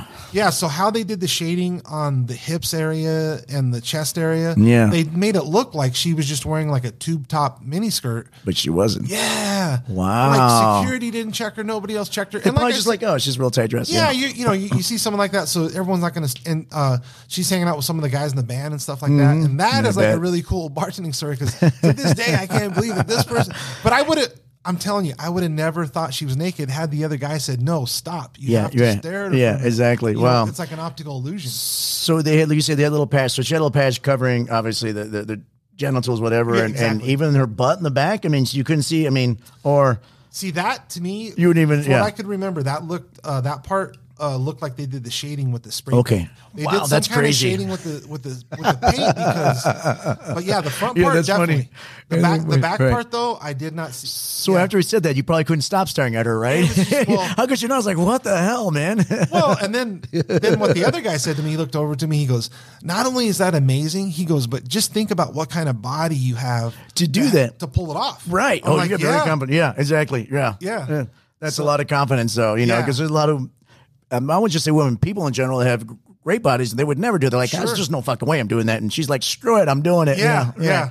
Yeah, and you know the band had to be it? like, "That's cool." Like, Oh, I'm songs. sure the band is truly jazz. it's probably not the worst things they've seen. Either. Oh, I might say worst. Probably not the craziest thing they've seen either. But so yeah, but I'm sure that's pretty up there. Sure, man. that's sure. cool. Yeah, so that was one of my graveyard experiences. Um, as far as just like the regular hum hum dum jum part of the job, um, yeah, the the hardest part about it obviously is the hours. Yeah. Um, one of the one of the downsides to it, not that I was you know down or anything, it's just weird thing that happened one day is I came into work one day and it's kind of like these daylight savings things. Mm-hmm. Your hours get so messed up because you're you're constantly waking up at night. You're constantly Yeah. waking up at night. So I, I'm coming into work one night, and for whatever reason, I've got the military time on my on my watch, like kind of everybody does that Yeah. You know, it's the 24 hour uh, time Cycle, clock that we, yeah. yeah. that we're using. So for whatever reason, I thought it was I don't know one o'clock or midnight, and it was like an hour past my shift instead Oh, of like. shit. Yeah. So I was like hanging out hanging out uh, in the employee dining room. And people were like, "Oh, what time do you start your shift?" I'm like, "I got to kill like 45 minutes. I came into work way too early." Yeah. They're like, "Well, what time do you work?" I'm like, "I'll start at one." And They're like, uh, "It's like 1.30 right now," and I'm like, "Oh, oh, that makes sense. Yeah, So when I went up to the bar and I called the manager and I told him told him like that, nothing happened. No Yeah, yeah. discipline or anything. That's funny. Because I was like, honestly, I- graveyard just yeah. got up to me. Yeah, I did. yeah. I was just woke up in the middle of the night. Right. Kind of just didn't know where I was at. right, and you know. uh, they should give uh, the graveyard people a Yeah. little leeway. I'm, and I only did it one time out of seven. No, years. no, it's like I did it a lot. Was just That's a bizarre funny. thing. Yeah. Yeah. I remember one time. so here's a funny story. So when I, I worked graveyard, obviously, and I, I did um when I graveyard, it wasn't at the casino right now. It was the one I was at before. I was working my way up, and same thing. I was so tired. So when I was doing graveyard, my my two oldest kids were little, you know, little infants. So, so I was my days off. I, would revert back to normal time, like a lot of family people, because you want a normal family life and stuff. So, but that always mess you up for your time. Sure, So sometimes I'd be, I could never get my sleep done. I didn't do it as long as you, obviously. So I did one year uh, graveyard as a barback, one year as a bartender. okay. And so when I was, you know, a- a bartender, I mean, so tired and stuff. So I couldn't get my sleep down right. I would sleep a little bit when I came home. When I sleep a little bit before, it was all split up. I'm just, you know, it was yeah. all. I looked like a vampire. I was super pale, more pale than I am now. Right, right, Yeah, yes, yeah. that's another part. People are Yeah, like, "Why don't you're right. get some sun?" I'm Yeah, like, you're "Why don't you go fuck yourself?" I, am sorry, sir. I mean, yes, that's funny. You're, I, So- I- right, you You, get forget the- to mention those things. Yeah. so but you do it so long. and, and and I did this twice, mind you. What I'm gonna tell you. So uh, I'm then sitting there working with the, the cocktail girls, and I was working at a, a, a front bar that also had like um uh, service well off of it too, mm, the barman. So I'm like, tell the girls, you know, I'm so tired. I'm like, I'll be right back. I gotta use the restroom. So I go to the go to the bathroom. And you know, as guys, you go down there and you, you uh, open your pants up, whatever. And I'm like, "What the hell? Where, where's the pee hole going? Where, where did the pee hole?" I was wearing my underwear backwards. oh. I was so tired. That's a I was dressing story. at night. Yeah. I put my underwear on backwards. I did that twice on graveyard. I'm like, where the hell did the pee hole go? I'm Yeah. like, oh shit, it's behind me. well, it's because you're waking up in the middle of the night. Middle night, dressed at night. I was half asleep. I was just trying to. I just wanted to get to work on time. Yeah, and that's it. So yes, everybody knows out there now. I, I twice put my underwear on backwards for graveyard, and that just reminded me of that being so tired, man. Yeah. So you got my graveyard story. I got your graveyard trying to story kill fine. half- Yeah, yeah, right. Well, You're no, like, no, yeah, you killed that. enough, buddy. yeah, that's what we just described. Those two incidents. Yeah. That's what graveyard feels like. That's if you don't know graveyard. what graveyard feels like, that's what. That's it a feels. That yeah, you're just trying to stay awake for your shift. Yeah. Uh, Another one I had too. Um, I was feeling sick one time, and I went to go take some. Um, it was like a cold or something, so I was going to take a, a, a cold pill. You know, I'm like, oh, I'm gonna take this. I get through. Little did I know, stupid me, I took a nighttime cold pill. Oh, I'm in the middle of my shift. I'm graveyard in the middle of my shift. And I realized that like uh, 10 minutes later, I'm like, oh shit. And I was with one of the regulars who's there all the time. He goes, well, what's wrong? I go, dude, do me a favor and make sure I don't fall asleep. oh yeah. I, I muscled through it, but I'm telling you at the Sure. time I worked at the casino and I worked and, and I lived uh, the other side of town. Getting home was fun for sure. Yeah, Yeah. Getting on the on the freeway. That was really fun. Yeah. Getting- I had to muscle down some coffee. But yeah, that was a that was a fun night to say the least. Yeah. Yeah. Trying to stay awake. Yeah, on a fucking definitely, definitely. If you don't drink coffee, you work in graveyard. You're gonna start drinking some coffee. Yeah, I know graveyards when I started experimenting with a lot of uh, energy drinks and Sure. stuff. Yeah, nothing, Yes. nothing illegal, but energy Oh, drinks. and- absolutely, absolutely. It, it was funny at the time. They would sell those um, um, energy pills, and it was the ones that the Ma Huang or the or the the ones they. Uh, they got rid of for a while because someone had died on them. You know, Oh, okay, yeah, yeah. okay. One of those I, I take, but those work great. It'd get me up, going, and everything, and put it. And then they, they got rid of them. I'm like, no, my brother, what's wrong? well, I don't. I don't know if you felt this way in graveyard. Maybe other people do. Just you know, because you're by yourself on graveyard, so Yes. it's hard to share your experiences. Right. But once I got going, like after an hour or so, I was cruising. Yeah, You know, it was just right, like right. Getting else. there, right? You're right. Yeah. Getting there was right, and and right, and then once you start getting into it and stuff, and then you're like, okay, I'm good. I'm here. Yeah, I, I, I got to go. Exactly. Yeah, it felt just like bartending during Right. the daytime. Or the Right. nighttime. Once you get that whole past part of, of, of everything, and then because you have your regulars on there and you get people on there and there, and obviously it's it's kind of just like a, a almost like a day shift. If you don't know what outside the time is, it, Sure. it, it can feel like a day shift at the time. You know. Sure. Um, but yeah, and, and there were some really good reg- and and the regulars on on that but I had on on Graveyard were, were solid regulars too. You know, they were Mm-hmm. there. You know, they usually come in a lot of times a- after work and stuff, and good people and some and of some of those people, like I'll see them today. Yeah. You know, like I'll see people. I'm like, hey, I know you from ten or fifteen years ago. Yeah. And I'll tell the other bartender, I'm like, this person kept me awake on yeah, graveyard. kept me work, Like, kept me company, yes. kept me doing yeah. Yeah, you helped me out so much. Because especially at that time, you know, after watching Sports Center for the fourth time, you're just your eyes are rolling back here like, I don't watch this anymore. right, right, right, exactly. right. So you get there and talk. But yeah, there was definitely some good people uh, uh, on on Graveyard, man. And uh, like I said, you spent seven years on that, you know. Mm-hmm. And then as you look back, you know, stuff always gets like like, like a blur and stuff. But uh, Well, I want to say too, when that happened, that um, right in the middle of it, or right around that period, that's when Vegas, like Phoenix, had that big economic collapse. Where Ah, yes, it affected yes. the rest of the country, but it affected us more in this city with the with the real estate market and stuff. yeah, like it's a that. good big crash. So that was like in the middle of when I signed that shift. So at the tail end of that shift, that's when I was like, "Oh, are they going to do a rebid?" Because Yeah. prior to the uh, the housing bubble market crash, stuff like that, um, I was on that shift and cruising along and doing great. Right. I was doing okay, but there was some nights like around 2010 after that 2008 collapse and Yeah, stuff, where getting we started getting the residual effects from it. yeah, I didn't think about that, but you're right. Yeah. yeah. So I re- I remember that that uh, very distinctly just just because of that. So yeah, so starting that shift at the beginning, you were doing great, Yeah, obviously, because yeah. Graveyard was always a good shift Yeah. over there. And then yeah, I forgot about the collapse, and it kind of totally affected your shift, and obviously, Right. And the weekends were great uh, after the kind of economy. Yeah. Kind of, and it, it went down there for a while because what really what happened for uh, people that don't know about it or whatever, just do a refresher here, is uh, especially in Las Vegas, especially in Phoenix, a lot of people foreclosed on their homes, unfortunately. yeah. There's a big the housing bubble yeah, popped. Yeah, So whoever, like some half of our regulars were here, they had to move or yeah, relocate. and a lot of people's uh, we have older people. A lot of their retirement incomes went up in smoke because that that's all that stuff hit the fan. Right, you're right. Yeah. So Mm-hmm. Yeah, that that was big. So so I would say uh but the weird thing about it is I had never used my army VA loan. Mm-hmm. So during that time bartending graveyard, I thought, well, this will be a good time to use that because I can get a house. Yeah, kind of uh, low, so yeah. I, I was able to take advantage of. oh, good, something good. too. Something Yeah. good came out of that. Yes, okay, all yeah. right, there you go. So anyway, just you know, just trying to bring a upside to a downside. And stuff. Yeah, And exactly. I'm not saying graveyard was bad. It's just it's hard on your sleep.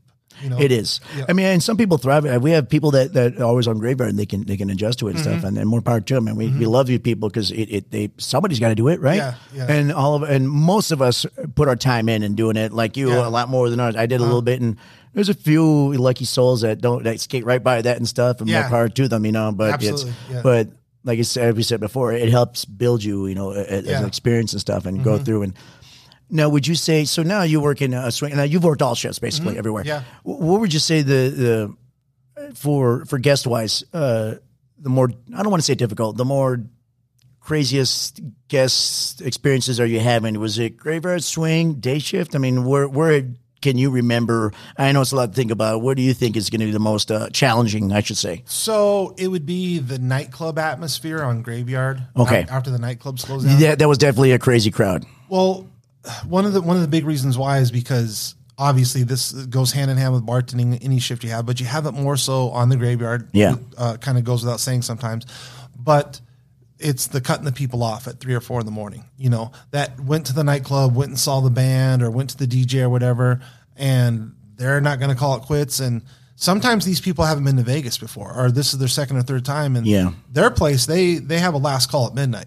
Well, they don't have that here, so they're just going to keep on plowing all the way through. Gotcha. You know, so graveyard as far as the difficulty goes, um, that's when I had to do the most like you know telling people they couldn't have any more alcohol. Like literally, like people would walk up to my bar and the person would be stumbling, and I'd be, like, I just yeah, can't. yeah, man, you're done. you know, Yeah. you're almost going to pass out. And how do they handle it? Because you know that's the toughest part of uh, bartending is, is, is the cutting Well, your people off. Here's a true story. This happened one time. and I didn't even know how to deal with it. Yeah. I had a guy on graveyard.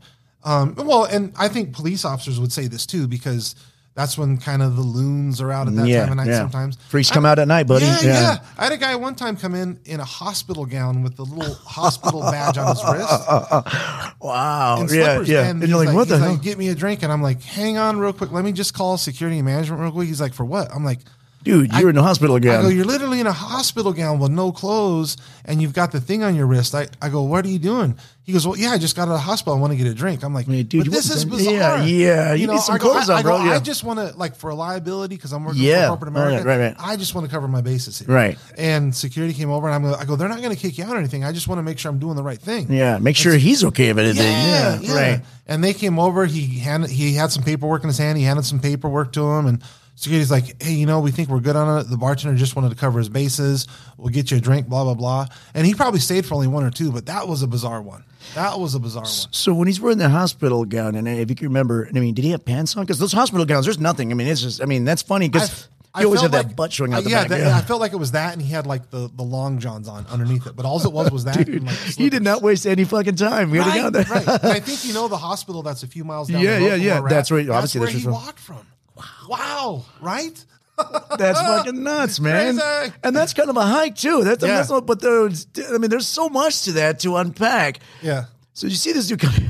First of all, you're thinking like, wait, is, is it Halloween? No, it's not Halloween. You're like, this is the middle of June. What the fuck is going on?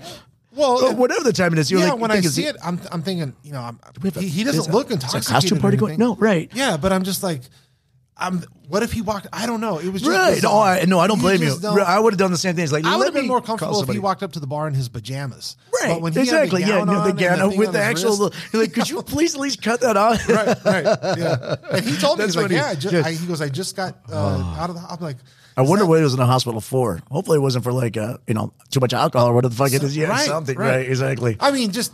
It, I think anybody else would have just went home. Yeah, you yeah. know? Right, yeah, So no. that, that's where, yeah. That dude needed a drink. Oh, okay. Yeah. That's funny. Yeah. So you guys. So that's oh, one of that's- the- that's yeah, one of the yeah. other That's fucking ones. funny. Yeah. Oh. Yeah. Well, yeah. What What do you so do in that's that where thing? it was like with, with the difficult customers. Now, uh, swing shift can probably be the toughest. I I don't I don't want to say it's the toughest as far as like cutting as many people off. Right. It's just Dealing with it's people. it's the busiest out of all of them, out of Yes. the day shift, the swing shift, uh, stuff like that. Right. So um, you're dealing with more of like an army ant mentality. It's just when you get busy, it just it's nonstop. It's like Yeah. the army ants; they just keep coming and coming and coming. Right, right, right. You know, and so that's a different kind of stress level than it was on graveyard as far as dealing with the difficult customers. Gotcha, gotcha. Because those customers are like, "Oh, you didn't serve me a drink right now." And there's been people at the bar that have been waiting there five or ten minutes, and this person just walked up and they Yeah. don't know why they're not getting a drink right. Right, right, right, You know, right. Exactly. like right. It's like you got to wait your turn, bud. Yeah, exactly. Yeah, So, so yeah, it's just it's just kind of a different ball of wax uh, Right. as far as that goes. Um, but yeah, the, the more strange occurrences were on graveyard. There was some good ones, like I said, with the yeah, yeah, well, yeah, good strange, and then there's some bad strange Yeah, ones. yeah, yeah, yeah. strange doesn't always mean bad. It can Right. be good sometimes. Yeah, You're like, exactly, oh, that was a little different, right? Yeah, yeah. That's funny. Yeah.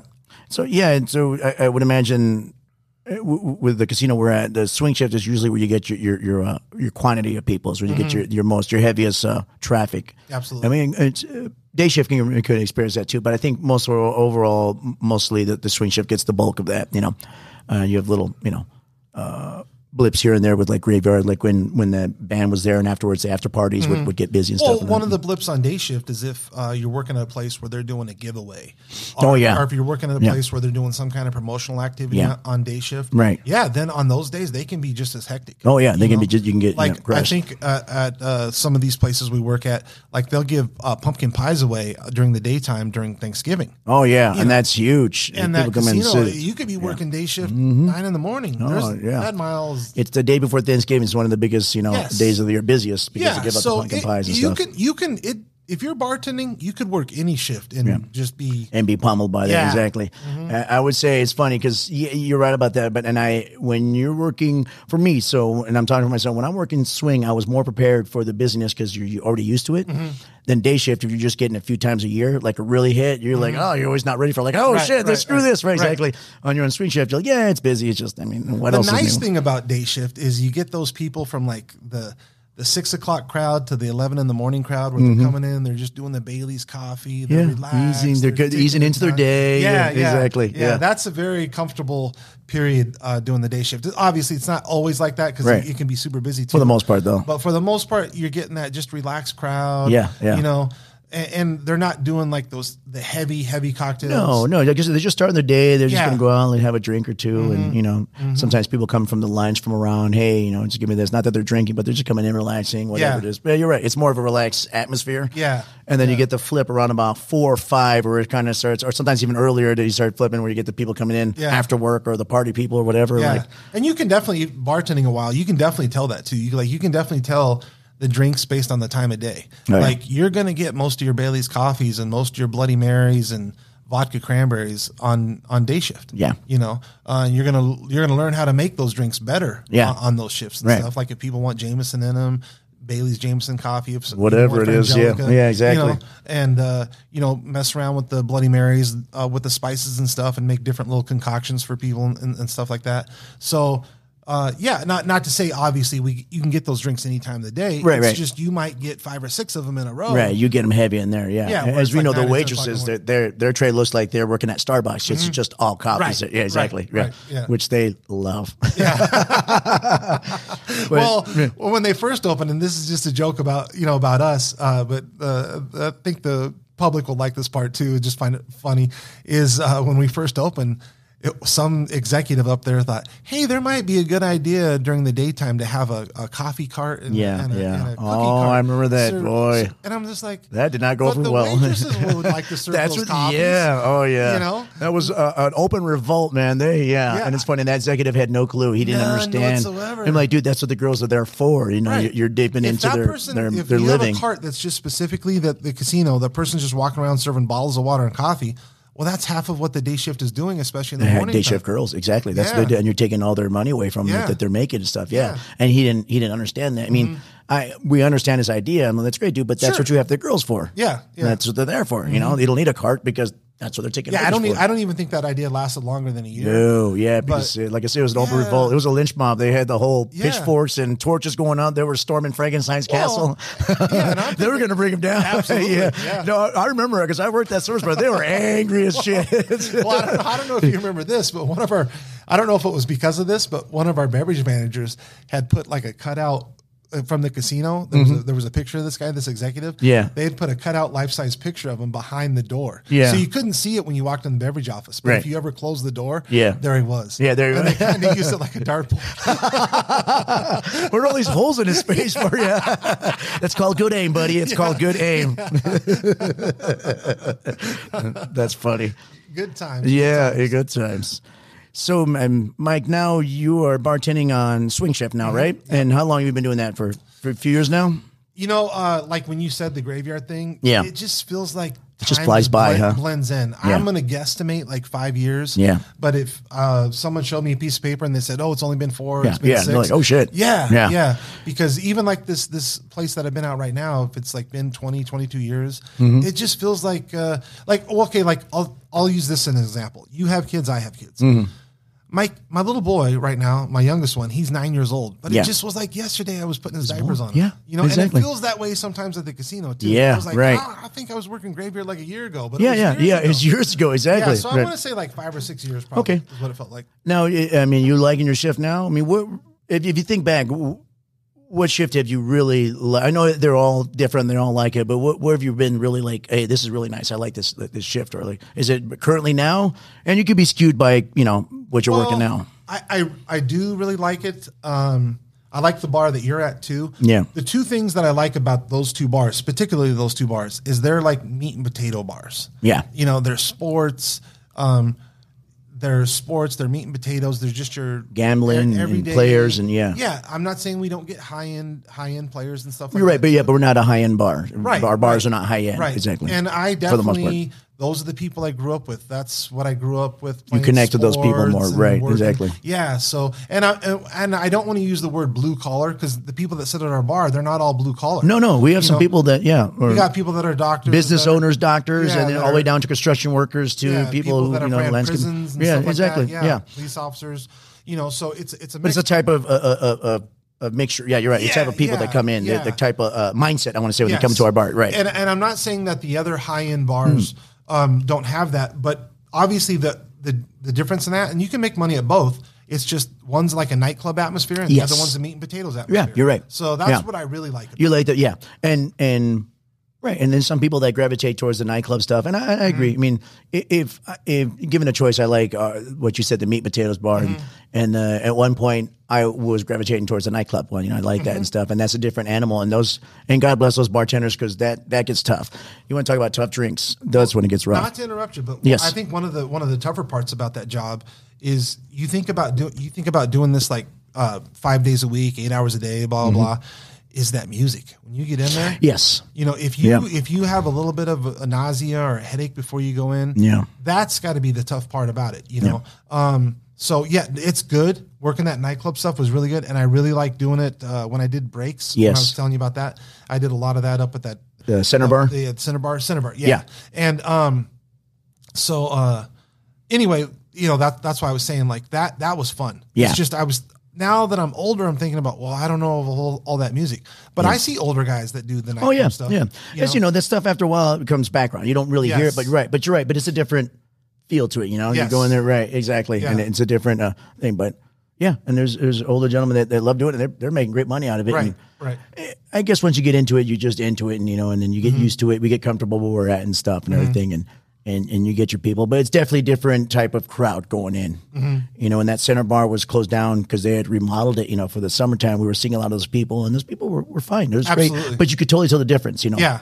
Well, you you want to go to like if uh, just as a regular person, you want to be able to go out to these different atmospheres. You want to go out to where Yeah. you're wearing a, a cocktail dress or Yes. you're wearing your little suit. Yeah, you wanna go out- stuff. exactly. You know, mix it up, mingle, Right. hear the music, blah blah blah. But then there's other bars where you want to like uh, watch March Madness. Yeah. Or you want to watch the Masters. You want to sit there and just talk, yeah, Or you just want to sit and talk to people. Talk to some of the Talk other to people with got you, yeah. The, the sports going on in the background. play your machine and stuff, Yeah, and then sports yeah. background, or you want you, you know, the barman sometimes plays music, but we have sports on the TV, or yeah, I just want to relax stuff, and it's not really the uh, the woohoo kind of Right, crowd stuff, right. you know, and um, and every bar has you know every place has its its, its place for that, Mm-hmm.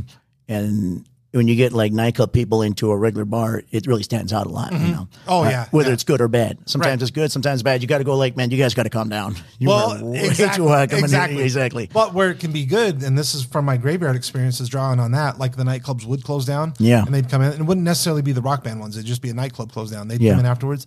Sometimes that's where you're doing really good too, Right. Oh, you got some know? good people going in there. like, Exactly. Oh, let's Yeah. do this. Blah blah. Yeah, they want right. they want to keep it going and stuff Yeah. like that. You know. And I, and I will just say, like, touch on it again, those nightclub bars that are nightclub or even uh, music based, you, you're going to definitely uh, stretch those bartending skills because that's when you start getting all those different drinks. Mm-hmm.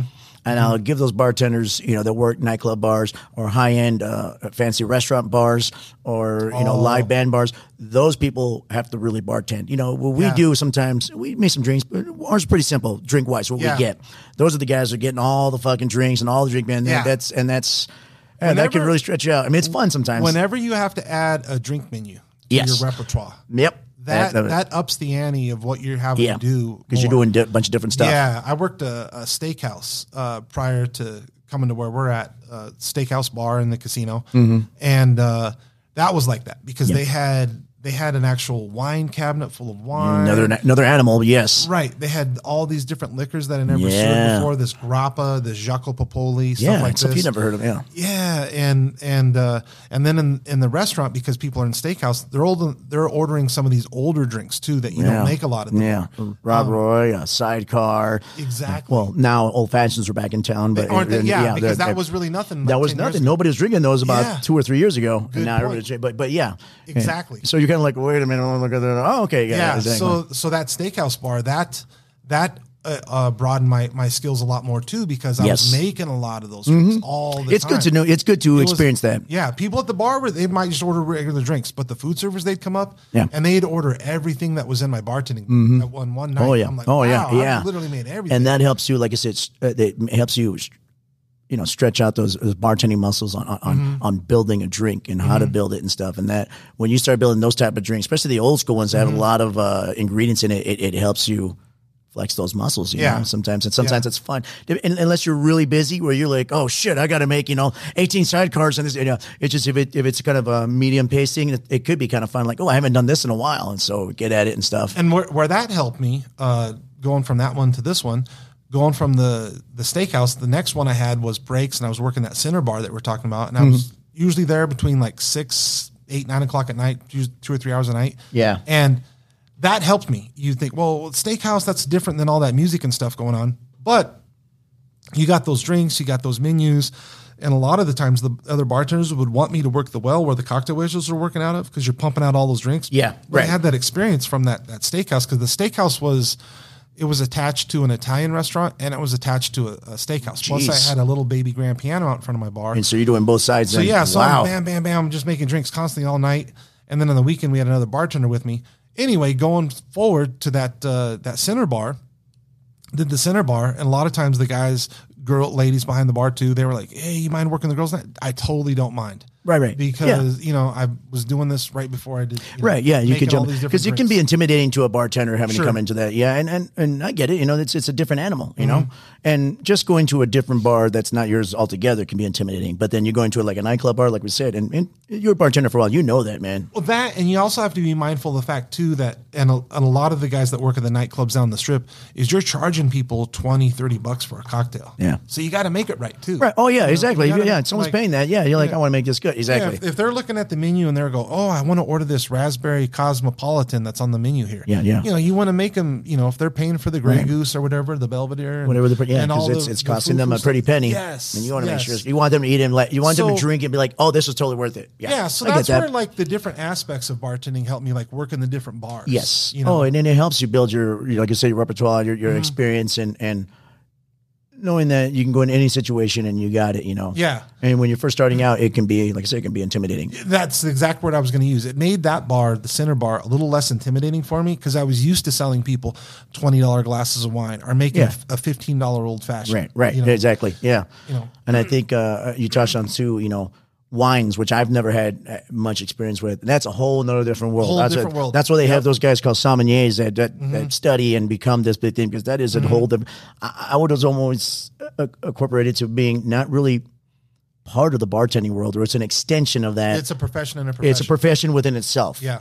And anybody who has any kind of knowledge, I, I give them high praise because that stuff is an ever changing It is. world and, and, and it is so complex and, and they're, you know, tasting, my taste buds never been that great. It's just so, it's interesting to see it like a sommelier, like a really good one and how they do it and how it's like, man, how do you even keep track of all this stuff? yeah. There's just so much going on. The inside joke with uh, sommeliers is that they're donating their liver to their To- craft to- to 'cause get- you have to taste. So oh yeah, stuff. you're right. It's just science, basically. Yeah, it's yeah, science. yeah. But no, it's the the good experience about that from a bartender's perspective is that it gives you that extra boost boost of confidence when you're working a different bar, saying, Yeah. "Hey, you know what? I've sold somebody a hundred and fifty dollar bottle of wine. So now I'm at this bar and I'm I'm selling somebody Yeah. a twenty dollar shot of scotch or Right, cognac. I'm right. not that intimidated, Right, exactly. Yeah, I've done it, it can happen. Exactly. know? Yeah, and and then it helps you. Yeah, exactly. Yeah. It gives you the confidence to do that.